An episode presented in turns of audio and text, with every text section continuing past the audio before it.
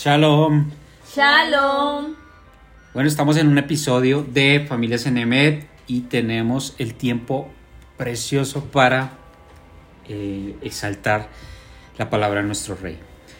Entonces, Padre, que nos escoges entre las naciones y nos permites tener tu palabra. Bendito seas porque nos escogiste entre todos los pueblos para que seamos luz a las naciones.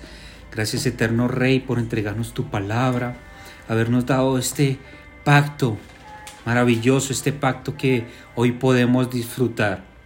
Gracias eterno Rey y te pedimos que bendigas este tiempo y que nos llenes de tu revelación. Entonces estamos en un episodio más de Familias en y eh, con muchos temas Acordémonos que habíamos visto la semana pasada, ¿quién se acuerda? El jubileo, el tema de jubileo.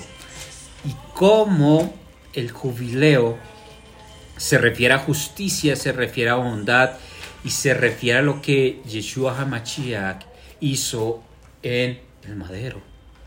Lo que está representando cuando se para en una sinagoga y leyendo la lectura que se correspondía para ese día, porque en los tiempos de Yeshua, en el primer siglo, en la sinagoga se hace lo que hoy tratamos de hacer, que es leer la porción de la Torá y leer la porción de los profetas.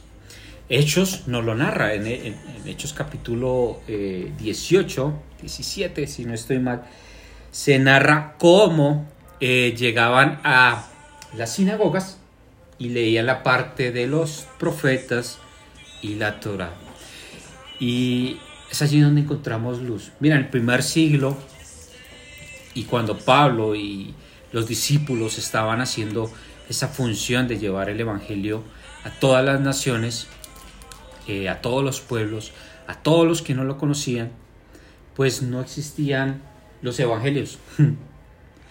Muchos se sorprenden cuando les digo que Jesús no era cristiano. Jesús era un judío, de la tribu de Judá exactamente. Cuando eh, mencionamos que no estaba escrito Mateo, ninguno dijo eh, en una sinagoga, Pedro no dijo, ni Juan dijo, abran sus Biblias en el libro de Mateo. No estaba escrito. Y con eso eh, a, manera introductoria al tema que vamos a ver hoy, también me quiero referir a un tema que siempre le toca a uno estar repitiendo y como que se convierte en una bandera y es el tema de iglesia. Esta semana alguien me decía, no, es que el Señor va a llegar a, a reinar a su iglesia. Y si fuéramos conscientes, si fuéramos honestos con una verdad bíblica, tenemos que entender que ese concepto iglesia no está en las escrituras, no se puede sustentar desde Génesis hasta Apocalipsis. Eh, inclusive si somos honestos con la verdad y vamos a la traducción y vamos a todo lo que eh, se escribió originalmente, el término iglesia viene mucho tiempo después de que se escribieron las escrituras. Cuando el Señor habla de gobierno, porque vamos a hablar de un tema de gobierno, vamos a hablar, y preciso estamos en una contienda electoral, cómo el Señor va a gobernar mil años en esta tierra y va a utilizar a su, eh, a su escogido, a Israel. Pero es que no se entiende muchas veces que Israel, como dicen las escrituras, es multitud de naciones. Que Abraham no era israelita, Abraham era hebreo, y a partir de esa promesa se comienza a, darle forma a una familia, una gran familia. Si usted quiere cambiar el término iglesia, póngale familia, la familia de Israel. Si usted quiere cambiar el término eh, iglesia, póngale pueblo, hijos de Dios. Pero no haga lo que la teología de reemplazo hace. La teología de reemplazo, ¿qué hace? Quitar quitar, reemplazar. Por eso su nombre es así. Reemplaza, reemplaza términos, reemplaza. Y son juegos de palabras. Reemplazan Israel, iglesia. Siendo que es lo contrario. Todo lo que diga iglesia, póngale Israel si quiere. Bueno, está bien, yo sé que tú no te vas a sentir muy cómodo, pero entonces comienza desde Génesis cuando diga congregación, cuando diga pueblo de Israel, cuando póngale iglesia también. Y así usted va a encontrar coherencia y más sentido, como lo está en la Septuaginta. La Septuaginta se refiere a congregación como eclesía. Se refiere a hijos de Israel, a pueblo de Israel como eclesía.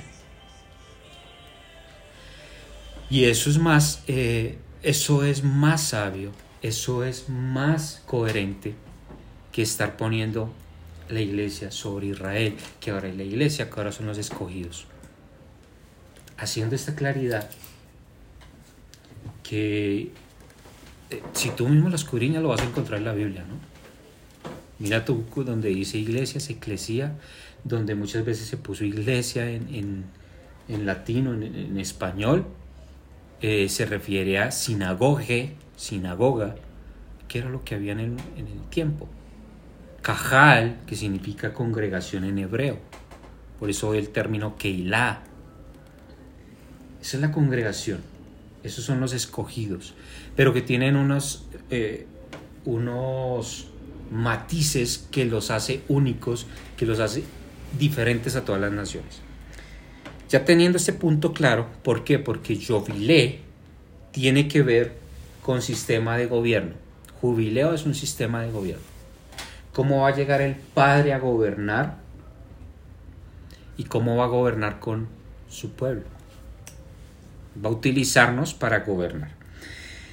Quiero comenzar, antes de entrar en la paracha con el versículo que terminaba la porción pasada. Paracha significa porción. Guardad, está en Levíticos 26.2. Guardad mis días de reposo. Mi Biblia tiene un asterisco acá y acá dice equivale a sábado. Voy a leerlo como estaría entonces esa traducción. Guardar mis días de sábado, Shabbat y tener reverencia mi santuario. Yo, Adonai. Guarda mi Shabbat. ¿Cómo vas a tú impartir justicia? ¿Cómo vas a llegar a las demás naciones? ¿Cómo vas a ser el reflejo de un Dios? Acuérdese que nosotros veíamos que cómo se declaraba libertad pasaba alguien con una antorcha por los pueblos que eran libres ya sea de impuestos, de, gobiernos malos, y pasaba con una antorcha por las calles por todo lado. Y esto hace referencia a proclamar libertad. Ahí veíamos el término áfesis. Cuando nosotros se nos da una misión de ser luz a las naciones, ¿qué se estaba queriendo decir entonces en ese término? pues que seamos como esos que pregonan y van con una antorcha. Con el estandarte.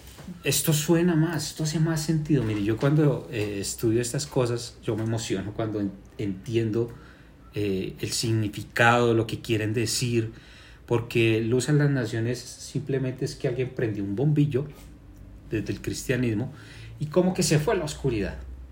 No, cuando tú entiendes el contexto histórico en el que se escribe, que llevar luz a las naciones era proclamar libertad. Y esto también en los Juegos Ísmicos.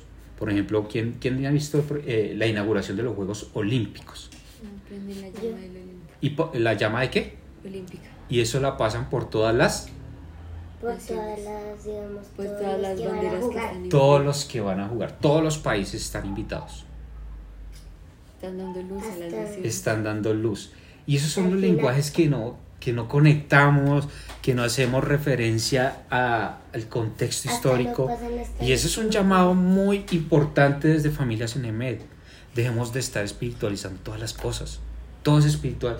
Ay, esto quiere decir esto. Y, según la persona, según el que predica, quiere decir esto. En una contienda electoral de la que estamos ahorita, eh, se toma la palabra para manipular a las personas. Voto por el más malo porque yo sé que es malo. En cambio, el que medianamente es bueno, pero sé que es del pueblo, y como es malo, y la palabra dice que con ellos ni comáis, entonces con él no voto. Y no se entienden los contextos. No se entiende. Y acá, desde el momento que comienza la siguiente paracha, les deja una, un recordatorio. Lo decía mi esposa, cada paracha yo veo que estamos eh, recordando y repitiendo que guarden Shabbat. ¿Será importante eso? Cada porción, oiga, guarde Shabbat. Y no se lo olvide, guarde Shabbat. Y termina esta, guarde Shabbat. Y tener en reverencia el santuario, las cosas santas. Porque guardando Shabbat vamos a entender más cosas. Y esta paracha se denomina Bejukotai, que significa en mis estatutos. En mis estatutos. Y le dice, si anduviereis en mis decretos o estatutos, y guardareis mis mandamientos y los pusiereis por obra. Con ese versículo nosotros podemos hacer una enseñanza que va a nutrir al pueblo de Dios. Estas palabras son las que menos se miran. Vamos a ir a Jeremías 16, 19, que hace parte de la porción de los profetas que se leen el día de hoy. Recordemos, Bejucotai.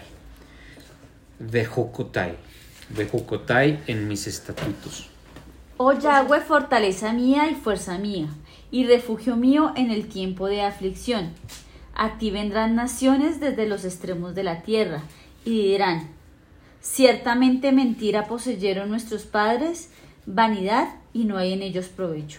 Entonces, mire lo que cuando vienen las naciones, cuando la primera vez que tú te encuentras con esta verdad, te vas a encontrar que mentiras habíamos poseído.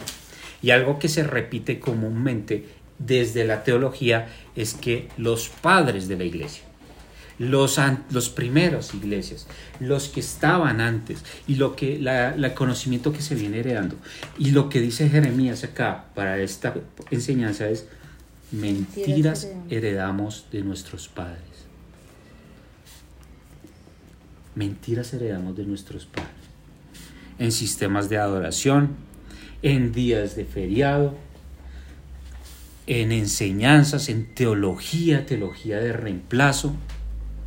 Y Jeremías cataloga eso como mentiras heredadas.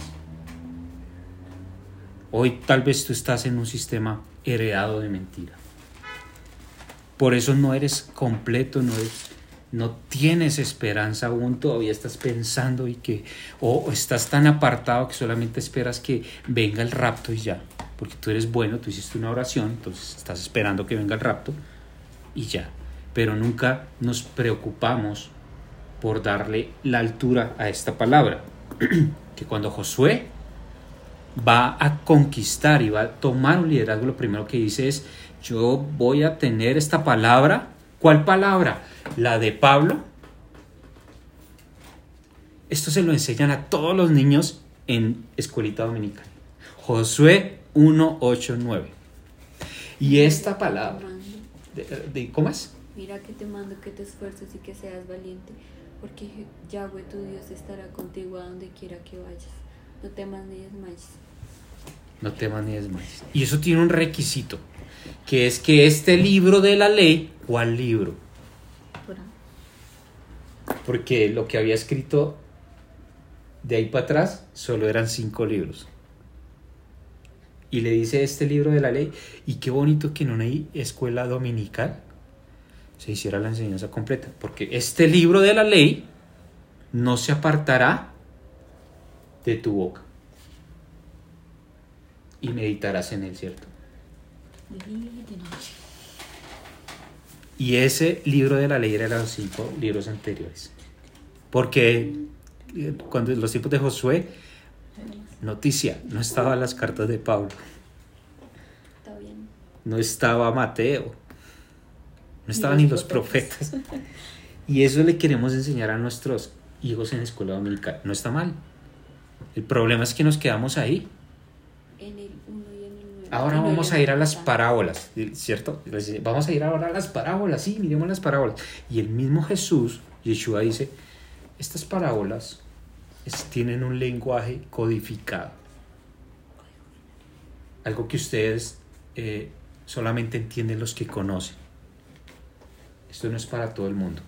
Y les metemos a nuestros hijos las parábolas. Y no se conocen los cinco libros que les van a ayudar a entender las parábolas. ¿Se dan cuenta qué cantidad de mentiras heredamos? ¿Y por qué este llamado?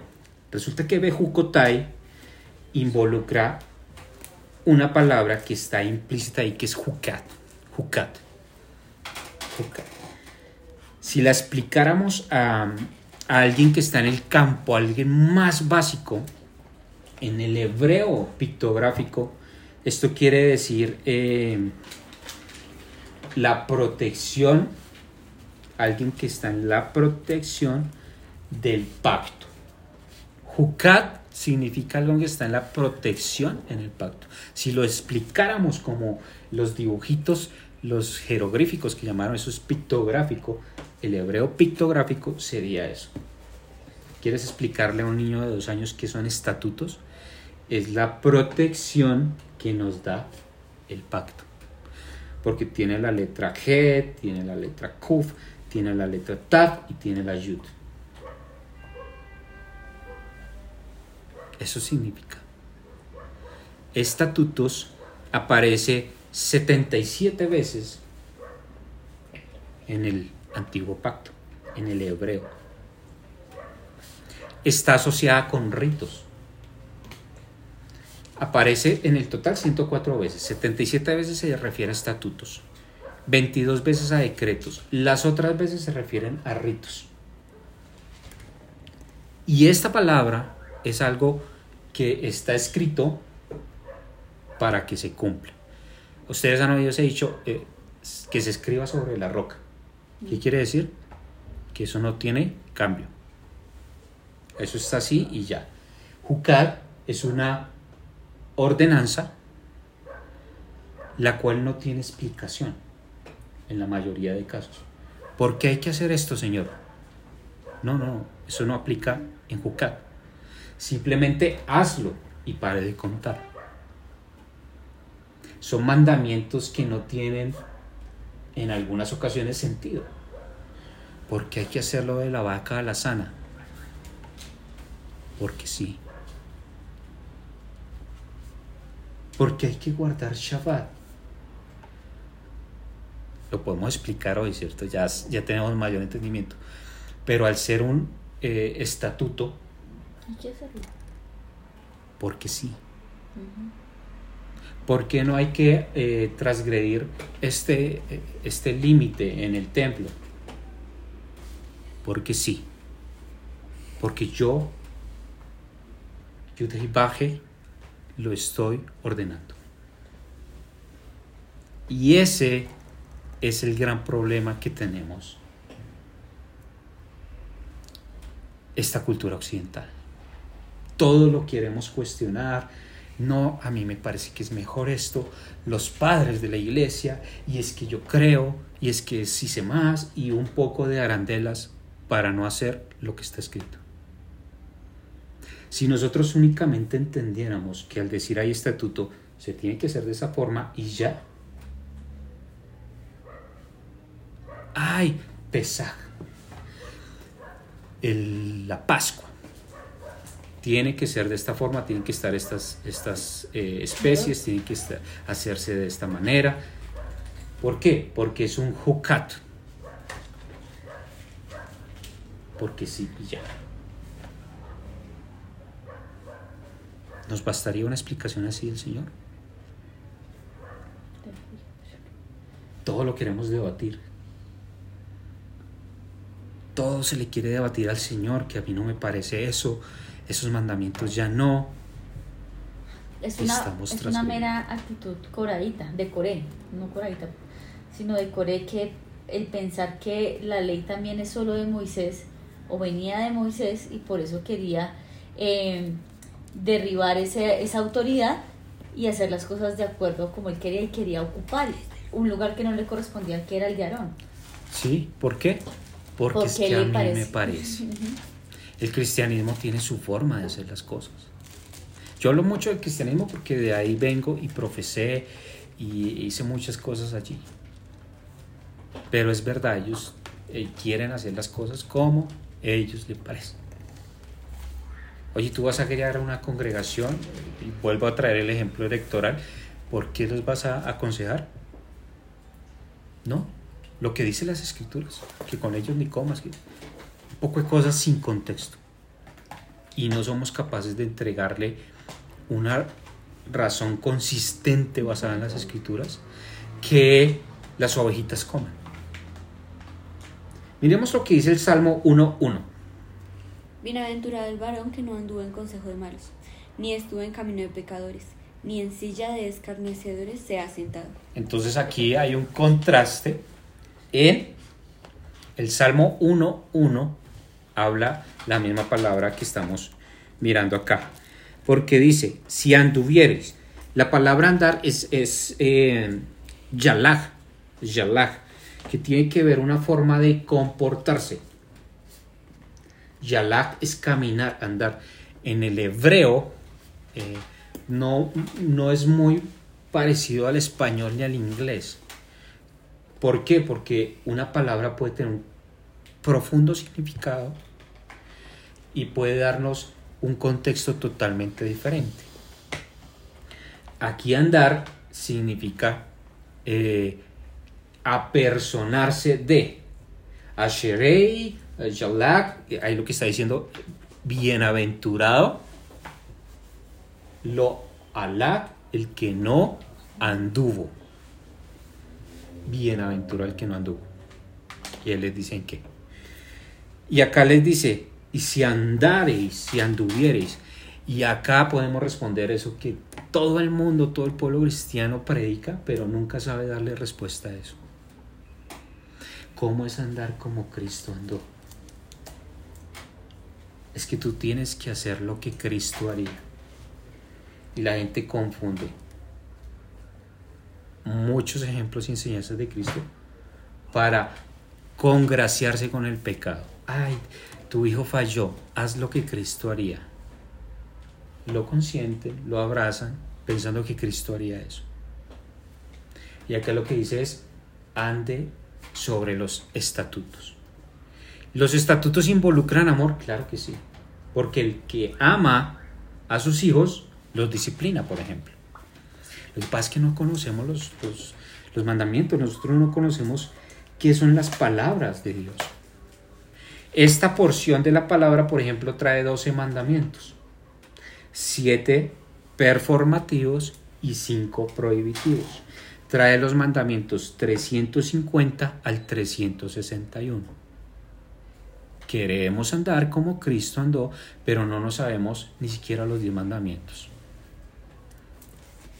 No nos sabemos cuáles mandamientos se refirió en el Sermón del Monte, cuáles mandamientos se refirió a, a, las ordenanzas del templo, Jesús, estoy hablando de Jesús, cuáles mandamientos se refirió Pablo cuando habló de los Corintios, cuando, cuáles mandamientos se refirió Pablo cuando habló a los de Éfeso, ¿Sabes cuáles? ¿En qué número están? ¿En qué porción de la palabra están? De las escrituras, de la paracha. La gente es experta en Gálatas, en Corinto, todo eso es, pero no se conoce Levíticos. Para entender esas cartas tienes que entender Levíticos. Para entender Hechos tienes que entender Levíticos. Y más cuando el lenguaje que está usando eh, Lucas es un lenguaje el cual le comunicaría a un sumo sacerdote. ¿Consideramos estas cosas para poder hacer un estudio serio de las escrituras? La respuesta es no. No, y usted búsquelo en internet, no. Entonces despertemos ya de esas mentiras que heredamos. Eh, esto significa andar como Cristo andó. Guardar mis mandamientos, mi mishpat, y ponerlos por obra. Todos estos mishpat, estos misbot, misbot reúne mandamientos. Mishpat tienen que ver con moral, la parte moral. Y hukat con decretos. Hay que hacerlo ya. Miremos lo que dice Jeremías 5:24 y también en Amos 9:11 al 13. Porque lo que dice acá esta palabra es que si nosotros andamos en los mandamientos, que si andamos en estas ordenanzas, van a venir beneficios. Vuestra tella alcanzará la vendimia y la vendimia alcanzará la cementera y comeréis vuestro pan hasta saciaros y habitaréis seguros en vuestra tierra que nos está proporcionando paz y seguridad.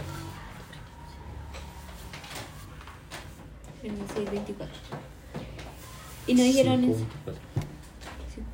y no dijeron en su corazón, temamos ahora a Yahweh Dios nuestro, que da lluvia temprana y tardía en su tiempo, y nos guarda los tiempos, los tiempos establecidos de la siega. Entonces, cuando eh, referimos a lluvia temprana y tardía, estamos hablando de dos ocasiones. Las fiestas de primavera y las fiestas de otoño, las cuales se representaban en qué? En los frutos de la tierra, la bendición, la bendición. Manda lluvia temprana y tardía, pero nunca queremos saber qué son las fiestas, a qué se refieren, no queremos eso, pero eso sí queremos bendición, prosperidad y todo lo demás, pero no queremos saber nada de las fiestas. ¿Qué dice Amos? Amos 9:11. En aquel día yo levantaré el tabernáculo caído de David, y cerraré sus portillos y levantaré sus ruinas, y lo edificaré como en el tiempo pasado, para que en aquellos sobre los cuales es invocado mi nombre posean el resto de Edom y todas las naciones, dice Yahweh, que hace esto. He aquí vienen días, dice Yahweh, en que él que hará alcanzará el segador y el pisador de las uvas al que lleve la simiente. Entonces, el fruto de la tierra, lo que se trilla, va a salir. Y, y, lo que se vendimia, lo que es de los árboles, todo lo que está arriba, se va a recoger. Y los montes destilarán mosto y todos los collados se derretirán. Esto es a tiempo profético, tiempo futuro, pero ¿qué tiene que pasar? De hecho está, eh, que dice la profecía? Que para esos días pondrá espíritu y guardaremos esos mandamientos. Guardaremos todos los mandamientos y todos se podrán guardar. Sin excusa. El problema es que no estamos preparados para una era donde el que gobierne nos va a traer sus mandamientos todo esto que hacemos en Shabbat, todo esto que hacemos en el diario, que podamos guardar un mandamiento, es preparación para un gobierno. Cuando tú le muestras la justicia y la bondad de lo que vemos y vivimos en nuestra vida a los que están afuera, al necesitado, ¿qué hacemos? Expandir el reino, ser luz a las naciones. Y eso muestra la bondad de nuestro Dios. ¿Qué muestra la bondad de nuestro Dios? No que lleves la Biblia debajo del brazo. No que conozcas todos los libros de MacArthur, todo. Eso no va. Inclusive ni siquiera que conozcas el hebreo a la perfección. Que tú seas capaz de mostrar la justicia y la bondad de nuestro Dios que ha derramado sobre nosotros para llevar su plan a cabo para reunir al resto de la familia. Y mire lo que dice, traerá paz a la tierra, dormiremos seguros, no habrá quien nos espante, hará quitar de la tierra las malas bestias. Entonces, ¿qué trae acá? Paz y seguridad. Un contraste de lo que hay en 1 Tesalonicenses 5.3 que dicen dirán paz y seguridad y no viene. ¿Por qué? Porque muchas veces estamos buscando falsa paz, falsa seguridad, en falsos maestros que sin tener la Torah se atreven a dar un mensaje de parte de Dios. Es bien delicado. Si tú no entiendes estos fundamentos, no te pongas domingo a domingo. Esto es, una, esto es muy delicado. Porque están diciendo mentira domingo tras domingo por no conocer los mandamientos.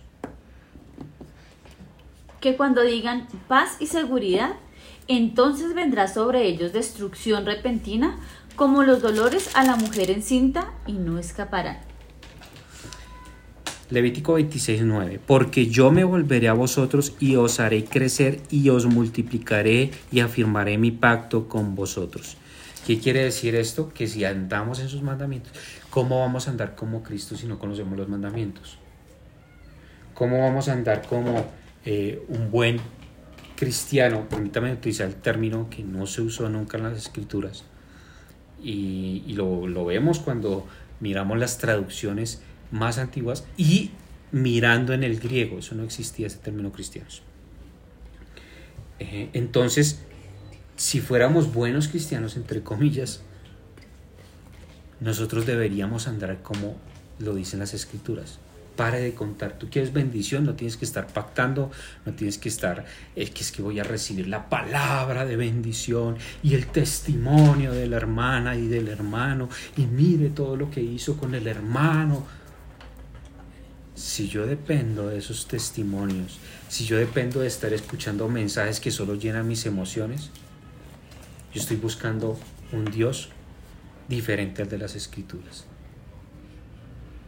Porque todos los ejemplos que nos dio Jesús en sus sanidades, en sus milagros, todo hablaban de ejemplos de ¿qué? De un cuerpo que estaba enfermo, de un cuerpo que estaba muerto, de unos huesos que había que resucitar. De, eso está hablando. Es un lenguaje gráfico, es un lenguaje que pasó realmente. Que hoy podemos experimentar milagros, claro que sí. Pero si yo me quiero solo eso, si mi esperanza está puesta en un milagro, o en lo que yo vea, tú estás buscando los mismos dioses que los demás. Este, este pacto que viene a traer lo encontramos en Jeremías 31-34. ¿Qué le dice? Eh, va a haber un momento en que yo voy a hacer ese pacto, voy a renovar ese pacto. Mira acá algo que me, que me, que me gustó mucho porque dice a futuro afirmaré mi pacto. El hebreo es muy marcado. Cuando habla pasado, es pasado. Cuando habla futuro, es algo que está atrás, que usted no ve. Eso significa en el hebreo futuro, algo que está atrás, que usted no ve. Pero aquí se refiere a un pacto en el futuro, que los va, los afirmaré en mi pacto. Comeréis lo, lo de lo añejo mucho tiempo y pondréis fuera lo añejo para guardar lo nuevo. ¿Qué quiere decir? Tenemos que esperar este nuevo pacto. ¿Qué, qué, ¿Cuál es el nuevo pacto? en los que dice Jeremías. Y no enseñará más, más ninguno a su, a su, a su prójimo, a su prójimo, perdón, ninguno a su hermano diciendo. Desde acá. He aquí vienen días, dice Yahweh, en los cuales en los cuales haré nuevo pacto con la casa de Israel y con la casa de Judá no como el pacto que hice con sus padres el día que tomé su mano para sacarlos de la tierra de Egipto, porque ellos invalidaron mi pacto, aunque yo fui marido para ellos, dice Yahweh. Pero este pacto que haré con la casa de Israel después de, de aquellos días, dice Yahweh, daré mi ley en su mente y la escribiré en su corazón, y yo seré a ellos por Dios y ellos me serán por pueblo. Entonces mire lo que involucra ese nuevo pacto. En 2 Corintios 6, 16, por ejemplo,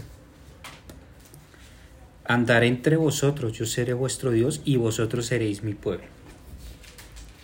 Segunda de Corintios, por eso les digo, mucho de lo que está hablando Corintios se refiere a mandamientos que están en Levíticos. Mire lo que dice eh, Segunda de Corintios 6, 16. ¿Y qué acuerdo hay entre el templo de Dios y los ídolos? porque vosotros sois el templo de Dios viviente, como Dios dijo, habitaré y andaré entre ellos, y seré su Dios, y ellos serán mi pueblo. Lo que está citando Pablo es lo que está escrito en Levíticos, eh, en Levíticos 26, versículo 12, lo voy a leer. Andaré entre vosotros y yo seré vuestro Dios y vosotros seréis mi pueblo. Lo mismo que está citando, eh, ¿quién más? Eh, Joel, perdón, Joel no, sino Jonás, está citando esto mismo. ¿Y qué está citando Pablo? Levíticos. El problema es, muchas Biblias tienen la referencia. Muchas Biblias dice, eh, y te da una letrica y dice esto se refiere a esto. Es un grave error en el Nuevo Testamento solamente ir y leer la cita bíblica que está citando y ya. Mire todo lo que estamos hablando. ¿Qué está diciéndoles Pablo? Les está diciendo, eh, andar entre vosotros y vosotros seréis mi pueblo. Para que sean su pueblo, ¿qué hay que hacer?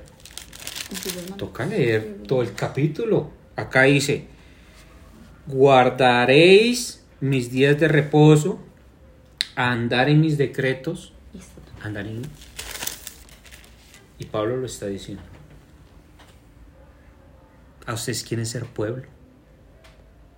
Guarden mis estatutos. ¿Cómo van a ser un templo? ¿Cómo van a apartarse de ídolos? Que el problema era idolatría. Guarden mis estatutos. Entendemos más cómo hay que estudiar la palabra. Cuando veas el numerito que, o la letra que está haciendo referencia en la Biblia, no solamente lea el versículo que hacer, el que lo lee. Porque hay gente que ve la, la eléctrica ahí. "Ah, Eso quién sabe qué será. Eso fue que le cayó chocolate a la... No, esta letra es para que usted mire la referencia. Cuando mire la referencia, no solamente lea el versículo. Siendo honestos, por ejemplo, el tema de profe- profecía, le hace dos, tres capítulos antes. Porque de eso se trata, de escudriñar las escrituras. ¿Listo? Y entonces, ¿qué significaría andar ¿Y qué, re- qué sugerencia nos dio Yeshua? Que está en Juan 14, 15 al 17. Pero para esto tenemos un, algo muy importante que nos dé. Esto que está diciendo Pablo lo está atando a que usted tiene que andar como él andó. Si me amáis, guardad mis mandamientos. Y yo rogaré al Padre y os dará otro consolador para que esté con vosotros para siempre. El Espíritu de la verdad al cual el mundo no puede recibir porque no le ve ni le conoce. Pero vosotros le conocéis porque mora con vosotros y estará en vosotros. Si me amas, guarda mis Mandamientos. mandamientos. ¿Cuáles mandamientos? Ay, los que en el sermón del monte, que son tan bonitos. Esos que está citando en el sermón están en la Torah. ¿Cuáles mandamientos y cuál ley era la que estaba escrita? Pues la, la- la ley de Moisés. Los cinco libros de Moisés. ¿Y qué les dice que va a venir? El Ruach. ¿Cuál es la misión del Ruach? Tumbarme al piso, hablar Rambo saca la bazuca y un poco de cosas extrañas y que el fuego y mandar fuego, Señor. Ese es el espíritu. Miramos lo que dice Ezequiel 36, 27. Y pondré dentro de vosotros mi espíritu, y haré que andéis en mis estatutos, y guardaréis mis preceptos, y los pon- pongáis por obra. Entonces les dice, Yeshua les dice, si me aman, guarda mis mandamientos. ¿Cómo? ¿Cómo, Señor? Yo quiero guardarlos. Te voy a enviar el Ruach. Que haciendo la profecía, haciendo lo que está diciendo Ezequiel, ustedes van a recibir el Ruach para que anden en los mandamientos, para que lo que dice aquí Bejutai, que los pongan por llamar, que es guardar, que es allá, que es hacer, hacer. Porque miremos lo que dice Romanos 2, 12, 13. No son justificados los oidores. Porque todos los que sin ley han pecado, sin ley también perecerán, y todos los que bajo la ley han pecado, por la ley serán juzgados. Porque no son los oidores de la ley los justos ante Dios, sino los hacedores de la ley serán justificados. Entonces, bueno, aquí hablamos de justicia, no, no, no te estoy hablando de salvación. Todos los llevan a salvación. La salvación es un don, algo que nos da el Eterno, un favor que nos da, inmerecido, totalmente inmerecido, pero que a partir de ese regalo, de recibir ese regalo, que es a futuro, que es a futuro, nosotros qué estamos haciendo? Guardando sus mandamientos. Quieres demostrar la justicia no solo los que oyen, sino los que hacen, los que llevan a cabo las obras. Si entendiéramos eso, vamos a entender por qué la primera reforma, la segunda reforma, la primera reforma yo creo que fue Pablo, la segunda reforma busca o buscó sacar el libro de Santiago. El libro de Santiago lo iban a dejar fuera del canon bíblico, porque es que esto a la final eh, es el mensaje de Dios que permite que nosotros tengamos. Él nos escogió entre las naciones para darnos. Y van a sacar ese libro porque no se ajustaba a sus predicaciones, a las de Juan Calvino, donde sabes que salvación ya no tienes que hacer nada. Y nosotros somos un Dios poderoso que nos dice cómo hacer, qué hacer, para qué hacer. ¿Quieres andar en sus mandatos? Toar mi ruaj. No para que estés eh, haciendo milagros y un poco de cosas. No. En el primer siglo eran muy necesario para evidenciar que Mashiach había resucitado y que estaban haciendo las cosas en el nombre de ese Mashiach. Tal vez hoy está llegando un tiempo en que esos milagros ya no son suficientes. Yo conozco gente que está en una iglesia por milagro.